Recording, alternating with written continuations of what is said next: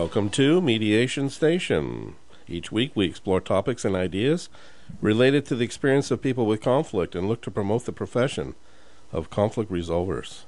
Joining us tonight as co-host is Laura Tarcea. Is that your name, Laura? Laura. Laura. You're getting much better.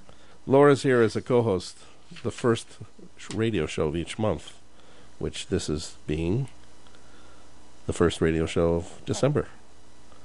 So how are you feeling about being here?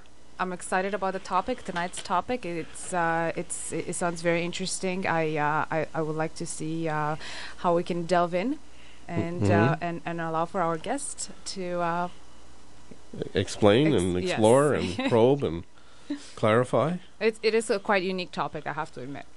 Yeah, and so you're talking about the person beside you there. I'm definitely talking about the person beside me. Hi, Gaby, how are you? I'm fine, thank you. It's great to be here again.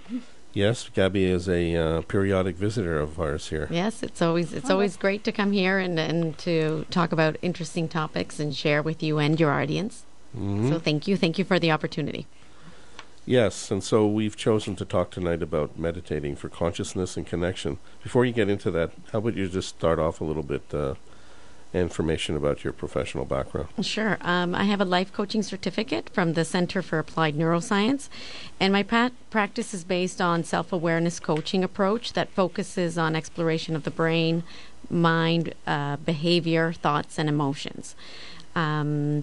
I really like to work with people to empower them for self-exploration and to see them go through their own journeys and grow through life. That's wonderful. Mm-hmm. She's had a number of experiences herself. I mean, she talks from lived experience, and that's why I think your goal is to help others who are or have gone through a similar circumstance. I'd say I walk the talk, yes. Yeah. You don't seem to walk funny. I don't. Am I missing something? I walk the talk. I definitely have been my first client is myself. I'm the one who's done my own journey and self-exploring, and I continue to do so all the time. And I think that you also learn from your clients and from other people, and that's why I like sharing. It's an ongoing learning, right? Mm-hmm. It's an ongoing learning of self and also of others, right? That's how we grow. For sure. It's definitely a recipe for growth. So tonight we're focusing our conversation on a technique for people to exercise and incorporate into their lives, especially when there's too much conflict. The technique or process is called meditation. Can you help us learn a little bit more about what meditation means? Sure. First, a disclaimer. I'm not by any means an expert on meditation, but I'd like to give my experience and how it's helped me and how I use it in my daily life. So meditation is calming the mind. It's giving my mind a break. So my body, I'm at working and busy all day, and we all rest at night, and I think that's a way of giving our bodies some rest so that it can recuperate and be energized the next day. So I find that meditating is the same to me. So it's busy, my thoughts racing all the time. We're thinking of things that happened yesterday, what are we going to do tomorrow, the future, the to-do list. We live very busy lives. And to me, meditating is that break, that stop where I can rejuvenate and just calm the mind and just energize again. Mm-hmm. So it's very important to me. So you put a pause on. We put a pause on, yes. Like there's a lot of chatter going on. Exactly. Yes. And I think we all need a little break, and it's hard because we all get absorbed and over-involved in what we're doing every day, and we tend to forget, and we don't have 15 minutes, so we keep going and going. But I think it's very important to take that time for ourselves, for self-care, and to give our minds a break. Mm-hmm. Yeah, because we know that when we have a lot of chatter going on, with a lot of things going on simultaneously, that we're not necessarily focused on anything particular. And then when we engage with people in different ways in our various relationships, sometimes we cross over one relationship issue into another, and we give people some of the issues that we have with somebody else. Exactly. And well, you know, it's very easy to stay engaged in the ruminating. So it's, you know, the constant thoughts and bombarded all these thoughts, and we entertain them, and it just begins to spiral. So I think when you take that pause and that break to calm the mind, that's where you can really focus, gain clarity, and give yourself the opportunity to not just think from your brain, but also with the body, with your intuition, and with your heart. Mm-hmm. So we need to make that that connection, and not just leave it in our brains and constantly entertaining all these thoughts, but also quieting the brain so that we can think and feel and behave and act through emotions as well. I think that connection is very important. So a more natural state. Exactly. Mm-hmm. You know, when we talk about, someone says, what do you do? Well, I'm a mediator. People hear back, meditation? So I did think about this tonight. Yeah. On my way here, I was just having a conversation with a colleague of mine, and I did think about that. Is this going to be a little bit of a dilemma? Yeah. So I'll put to you, when people ask you about meditation, and they hear the word meditation, what's the first thing that comes to mind or tends to come? Well, I want to take a little bit back. I think I've always been, when it comes to meditation, it's something new that I've been exploring for a while. And at the beginning, it was extremely intimidating because the connection was meditating and that you had to be in complete silence. And of course, I like chatting. That's why I'm here. So being in silence is quite a challenge. The other challenge is quieting the mind. I am one of those people with the monkey brain. Can you just clarify what the monkey brain is? The monkey brain is that constantly thinking, entertaining every and each thought that's coming in, the constant ruminating. And so for someone that has a monkey brain and loves to talk, the idea of meditation didn't seem very pleasant to me. It seemed more kind of overwhelming. Or counterintuitive for you? Counterintuitive, yeah. Why would people do this? Especially someone like me who likes this to...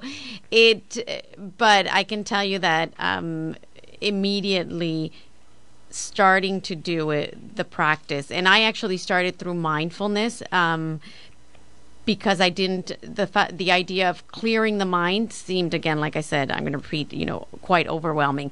So I don't associate, with the meditation specifically in my case with clearing the mind because I find that that's at this point a bit impossible to achieve, which I'm working on. So I think it's a work in progress. I think that everybody has to find their technique or habit that is most appropriate for them, because there are many techniques when it comes to meditation. So I think it's about exploring, trying different things and finding the one that's best for you. I think it's like exercise, not everybody likes lifting weights. Some people like to go to Zumba. Some people like to do other things. So with meditation, I think it's about being open, thinking of it as a relaxation technique and looking for what best suits your needs and what you're most comfortable with. So, Gaby, it's very interesting. I like the whole premise. I like the whole idea of meditation and what meditation can achieve for us and the connection that ultimately, as you were saying earlier, it's important for our minds to slow down, for our minds, our bodies to just take that break from our busy lives. And God knows right now, I mean, we live a very fast-paced life. Tell us, what do you think how can we use this meditation in when we experience conflict?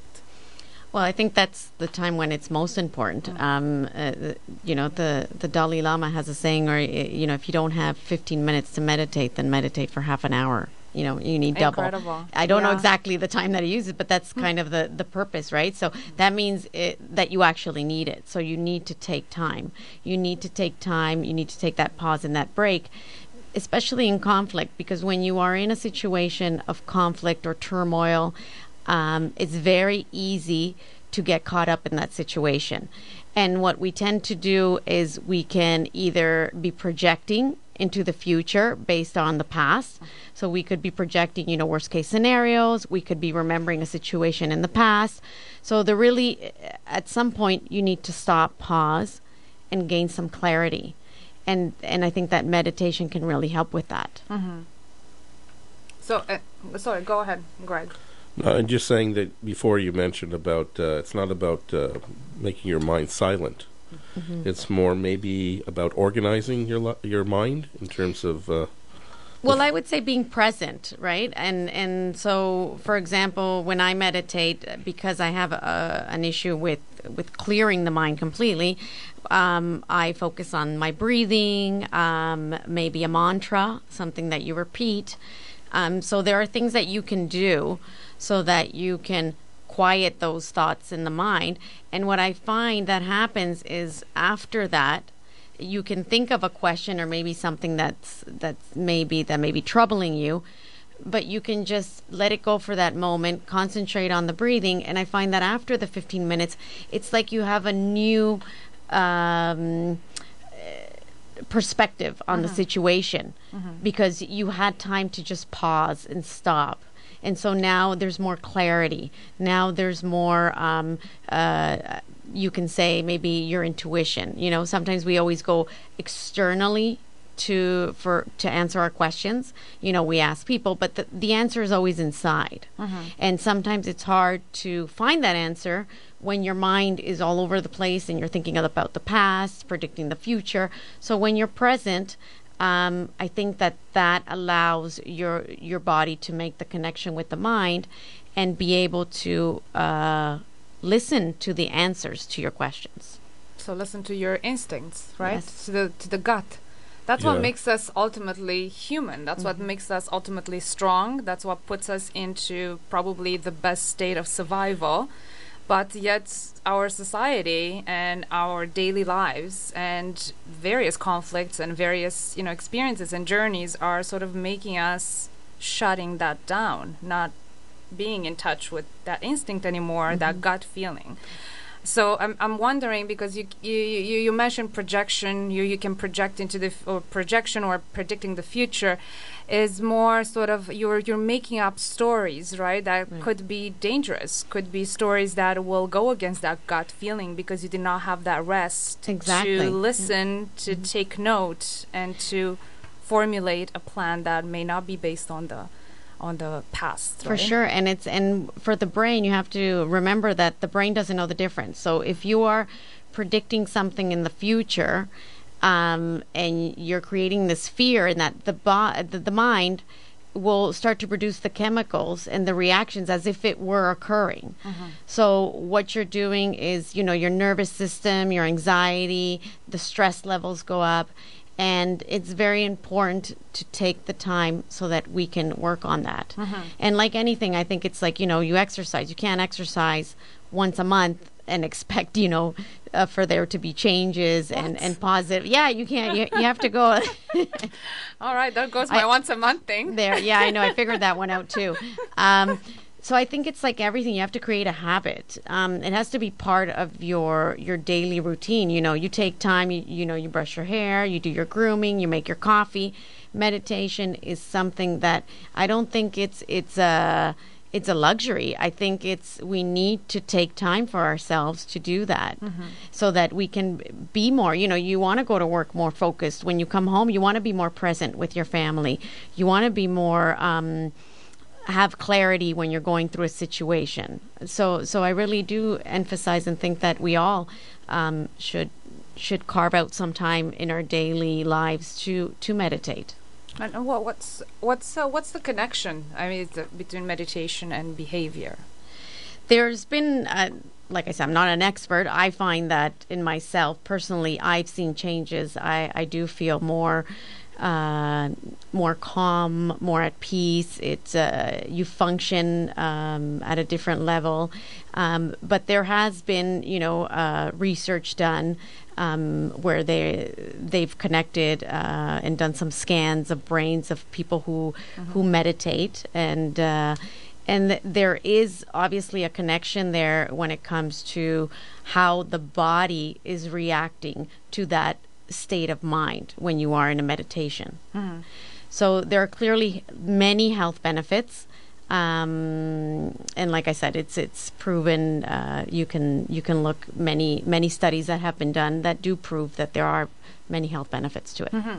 I think too that too many of us rely on others for our own sense of self, rather than being self-aware and self-determining with regard to what we're going through.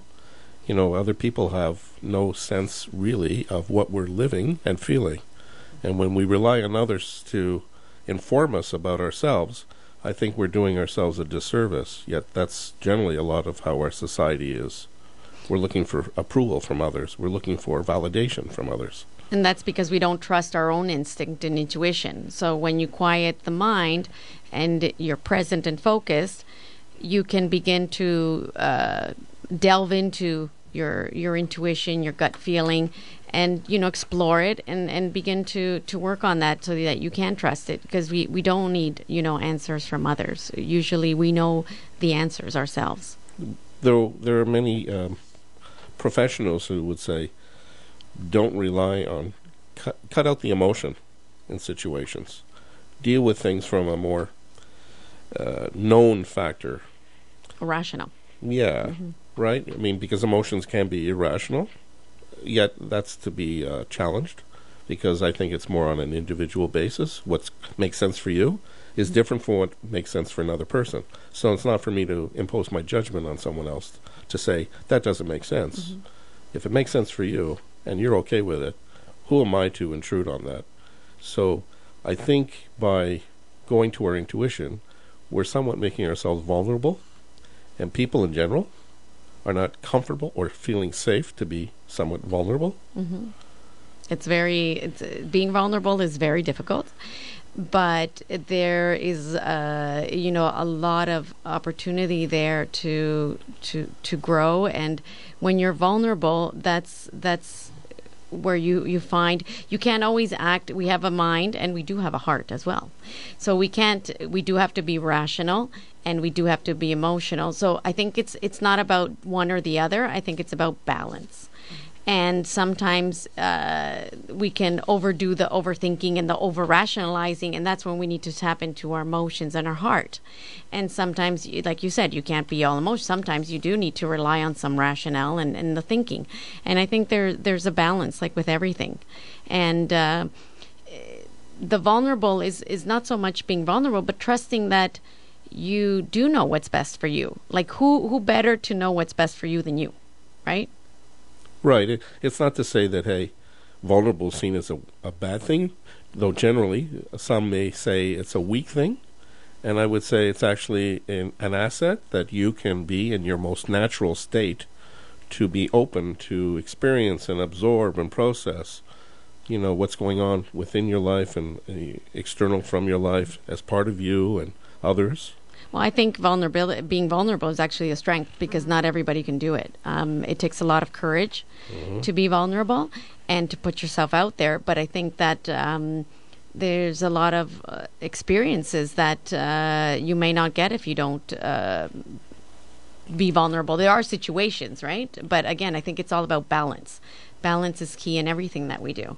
And yeah, I consider vulnerability a strength rather than a weakness. Absolutely. I promote it because I feel, you know, I look through a lens of change, and I think in order to get from where we're at, where you might not be comfortable, you know, and you want to be ideally somewhere else, you got to go through the unknown. Mm-hmm. And meditating, and to me, is that, you know, letting go of control, becoming vulnerable in that state, you know, instead of, you know, overthinking and planning and wanting to control everything, just letting go and just being in that moment. So it's releasing control. So, Gaby, very, very interesting conversation so far. Our listeners are very lucky to get this unique topic in such a busy life, to get to know about it, to get to have you explain a little bit more about it, and hopefully encourage them to explore deeper on their own at their own pace and in their own states, right? So what kind of people do you think would benefit from meditation? Well, I think that's something that everyone, I don't think it's limited to an age group, to anybody. I think everybody should do it, adults, children. There are many opportunities, classes, exercises that are offered to all ages, including children. And I find it wonderful because imagine having the opportunity to learn that at such a young age. Like, wow, that's amazing. I wish I had learned to meditate when I was young.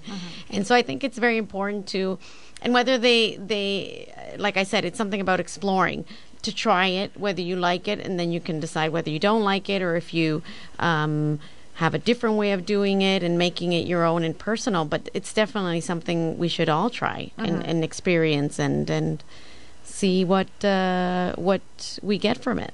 Connecting at a deeper level with your own self. What's more powerful than that, really? Exactly. Right? I have been reading and also watching a few documentaries. There are a few schools that are integrating that as part of their recess. Yes. And there's a school right now when there's a conflict in school, they, instead of taking the, sending the kids to the office, they're sending them into a quiet room where they will meditate or they will just sit there in silence with their own selves and try and understand what they have done, what they could have done differently, and sort of having just an internal and inner conversation. Or self-reflection.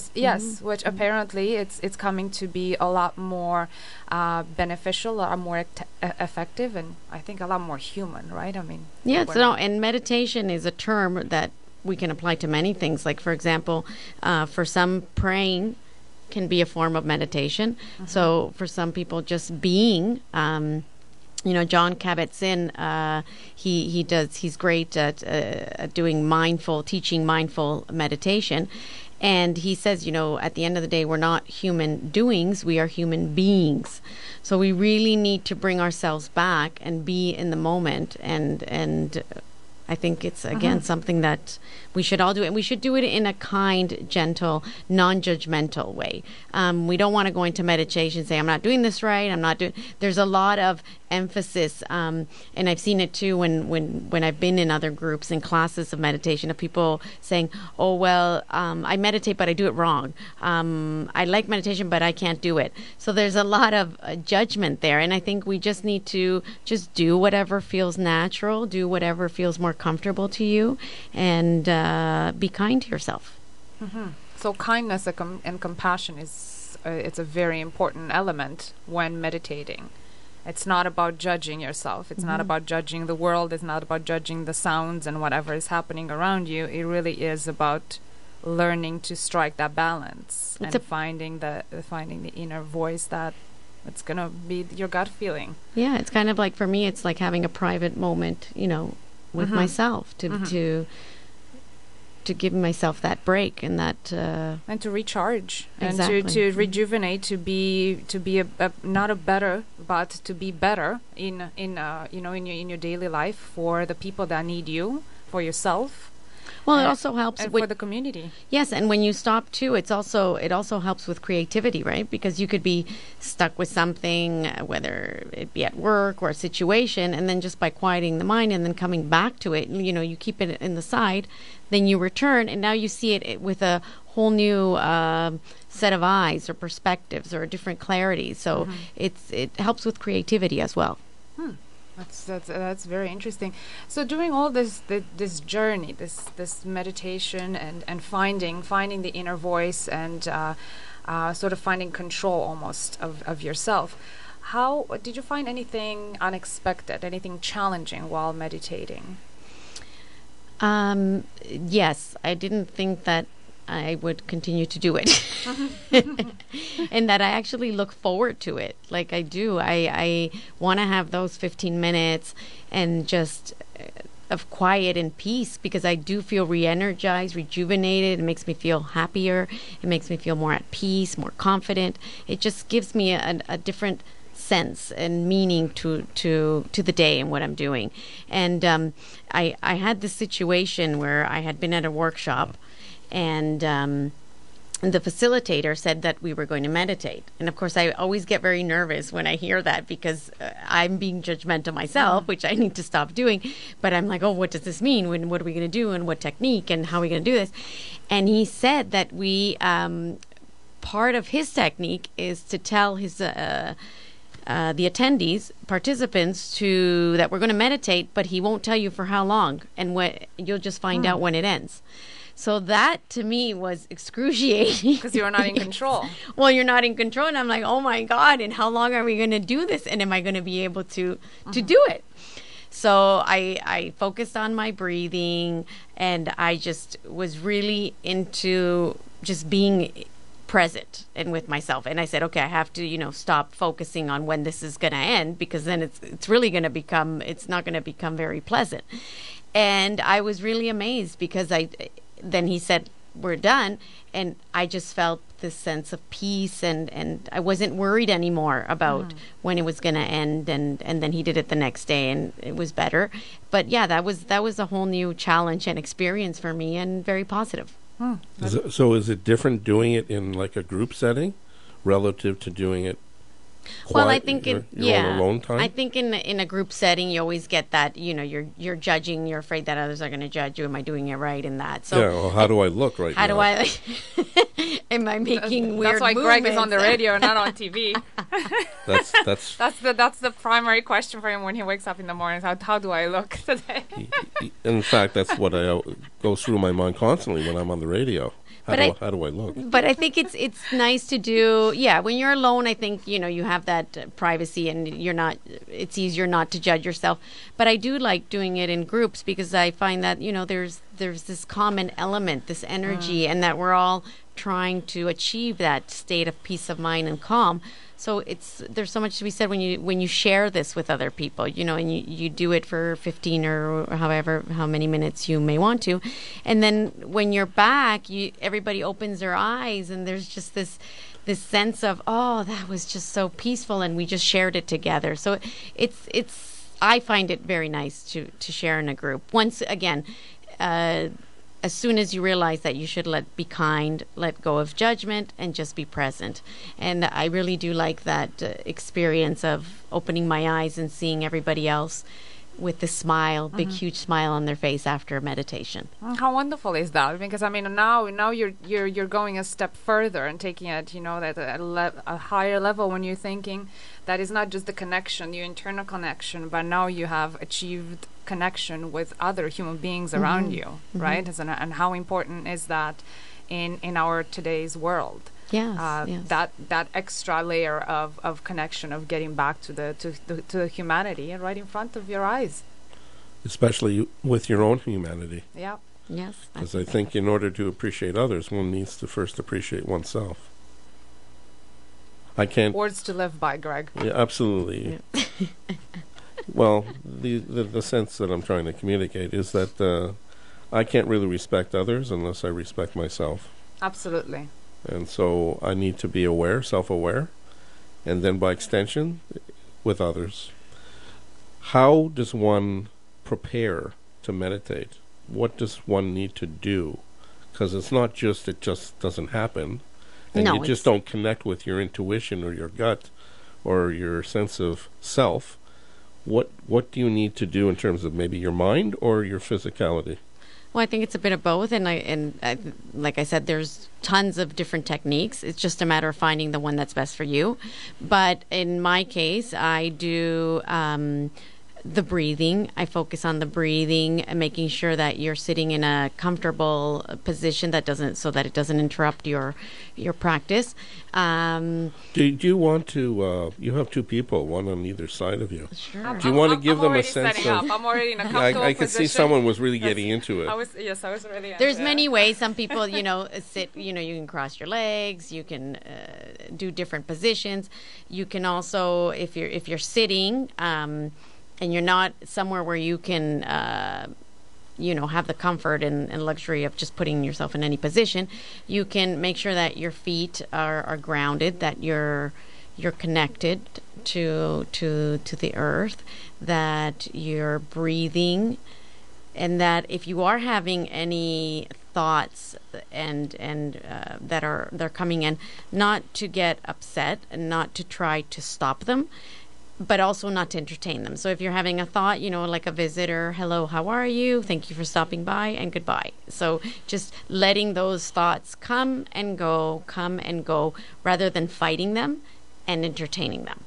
And then maybe if there's a mantra that you like, you know, some people use the beads and that helps them focus on something. So there's many, many techniques. There's also chanting. So if you're focused on the chanting, that can help too, so that you can be present.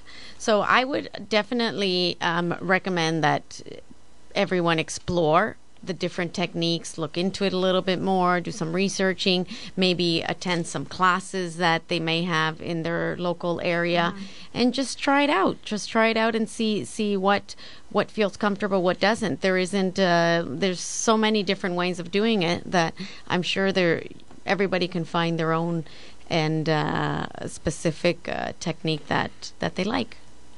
Have people presented to you some misunderstandings with regard to what they believe meditation is? I find that when I've gone to group meditations, there's that hesitation and that judgment. So people will say, oh, well, I can't do it because I can't clear my mind. So and that's the same for me. So I don't specifically like saying, you know, I have to clear my mind. To me, it's not about clearing my mind. It's calming my mind and just letting the thoughts dissipate and just go through. So I think there's a lot of pressure on that, you know, you have to clear your mind, and if I don't clear my mind, then I'm not doing it right. So I like to say, you know, to myself and to others, that's not necessarily the case. That just, you know, being present and letting the thoughts just come and go, that is also helpful. As long as you find that time, right, with yourself. Because I mean, and you know what, I think when you're speaking, I'm thinking about present and being in the present and being aware and being, it's so much more important than necessarily the connection, but it's a connection with your family around, or your friends, or with anybody that otherwise, really, if you're not present, if you're missing this moment right now, by thinking of something else, or by being, you know, sort of chatting in your head about the future or past, or ruminating, you're missing, this moment is never going to come back. Mm-hmm. This is it. It's lost, right? So, and how sad it is that in the end, when we transcend, or we go into a different world, you know, most people say that, you know, it's not that you regret what you did. It's just you regret what you didn't do. Right. And which can mean very much about the moments that you missed, or not your loved ones. Exactly, not being present. Just by not being present. So there's many things going on, and you can choose which ones you want to, you know, if you're doing something with a friend, you want to be present for that friend. If you're with your family, you want to be present for your family. So I think if you carve out some time to meditate first thing in the morning and maybe at night, maybe that's a reminder to come back, right? I think that's a good reminder, even during the day. I like to do it during the day because that just brings me back, you know, and reminds me of what's important, the importance of being present. What am I being grateful for today, you know? And I find it as a healthy reminder. And I think that what I've done is I've incorporated it in part of my schedule. So I schedule it. So then I have little reminders. If it's in the calendar, it has to get done, right? So it's in the calendar, it has to get done. But yeah, we schedule other things. Why not schedule your meditation? Time for yourself. That's what more important thing to schedule than time for yourself, to be with yourself or with a group or to meditate, so that you can just cultivate, be calm and peace. Like, that to me is definitely a priority. Gaby, I'm going to go back to a little bit of what you said earlier about conflict and how meditation can help us during conflict. So can you tell us a little bit more about some techniques or how meditation per se can help during conflict? Perfect. Yeah, and I like the fact that we're having more time to talk about that, because I think it's really important to make that connection. When something happens, it triggers our amygdala, and we automatically respond with the fight or flight. And our body starts to release all these chemicals, and we get stressed, and we're hypervigilant, and so our body's reacting, and it's not very good for us. Now, the chances that we are in a life and death situation when this is occurring are very slim. Usually, it's an automatic response when we feel a threat. But threat nowadays is not like for the caveman. You know, the threat was, you know, a lion going to come and eat you or something, so you needed your fight or flight. So nowadays, the fight or flight is activated with other situations. Like, you know, if we have a fear of, you know, we're going maybe to an interview or something happened. And so it's automatically activated, and we're releasing all these chemicals in our body. And I think that if you take the time to create that pause, it can be very helpful. Because we can alleviate the stress response, the anxiety, pull back from the situation, give ourselves time to pause, to be with ourselves, to through breathing and through just being present, maybe look at a situation through a different perspective or just find a different, more clarity. So it's very important, because we do live in times where I think we're over activating these fight or flight responses when we don't necessarily where they don't belong, right? So just a quick question to clarify: when you say fight or flight, some I'm just wondering, just for some listeners, maybe they will not know, what is flight? Fight or flight. So fight or flight, what happens is when you're in any situation of threat, the amygdala triggers the body to begin to respond to the situation. So either the two options are, you know, going back to the caveman scenario, is do you stay and fight the lion, or do you run? So the flight. So the flight is so do you stay and fight, or do you run? Well, I'd like to create a new one, which is, you know, you don't have to do either. How about you stop and meditate and be present, you know, and that will help to decrease all these chemicals and reactions that are going on to the body that create anxiety, that create these states of that then become difficult to make decisions. Like, it's very hard to function or be able to make decisions or assess what is the best outcome when you're in a state of fight or flight. So it gives one the opportunity to respond, not react. Exactly. Well, to pull back a little bit and to maybe go back to your intuition and be present. Or to pause rather than just immediately, spontaneously, with full emotion that may not necessarily provide for the healthiest kind of interaction with someone. Because if you react, that could be perceived or understood by someone else as a threat by them, and then they also react, and then it becomes a more problematic situation where you're all reactionary, and rather than pausing with the response thing. Well, and just to clarify, I was just doing the visual here. I'm a very visual person. I couldn't imagine two people in conflict and one saying, give me 1 second, and sitting down and but you can, you know, take time away, you know, go and create that private space for yourself and just be, you know. And some things are not, you can take time to take a step away, especially in conflict. I don't think the best time to resolve conflict all the time is in that moment and in that space. Right, and people can also take a moment, step back in terms of, if they have a conversation, they're finding it's getting challenging, it's getting heated and entrenched in some way and maybe abusive. People need to be challenged more to take pauses. Silence. Silence is a great technique. You can be there, engage with somebody, and then if you don't say anything, what are they going to feed off of? So that can be a tool or technique in the moment to help sort things out for both you and the other person. So and that's one of the techniques, right, that she was mentioning earlier, that people can incorporate depending on their particular situation that they find themselves in, right? So it's I think it's a very powerful way to not only resolve conflict or find a better answer to conflict, but also to resolve internal conflict and find the balance within yourself. Yeah, or situations, you know, we all go through different scenarios and things that, you know, life happens. And taking that time is really important. So we have to close out the show very, very, very shortly. From your perspective, if listeners want more information, what could you propose they do?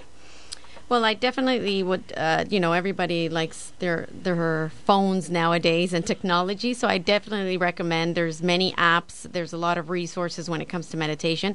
There's one that's actually very interesting that was created by a monk, and the app is called Headspace.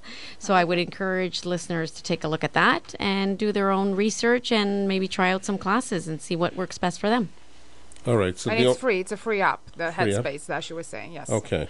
Thanks very much. We have to close out. Thanks for informing us and giving us another tool. Thank you. Greg, we're going to need 2 hours next time.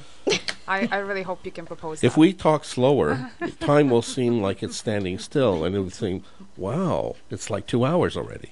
Anyways, thanks very much, Laura. Thank you. All right. You've been listening to Mediation Station on CHHA 1610 AM. Voices Latinas. Please tune in next week.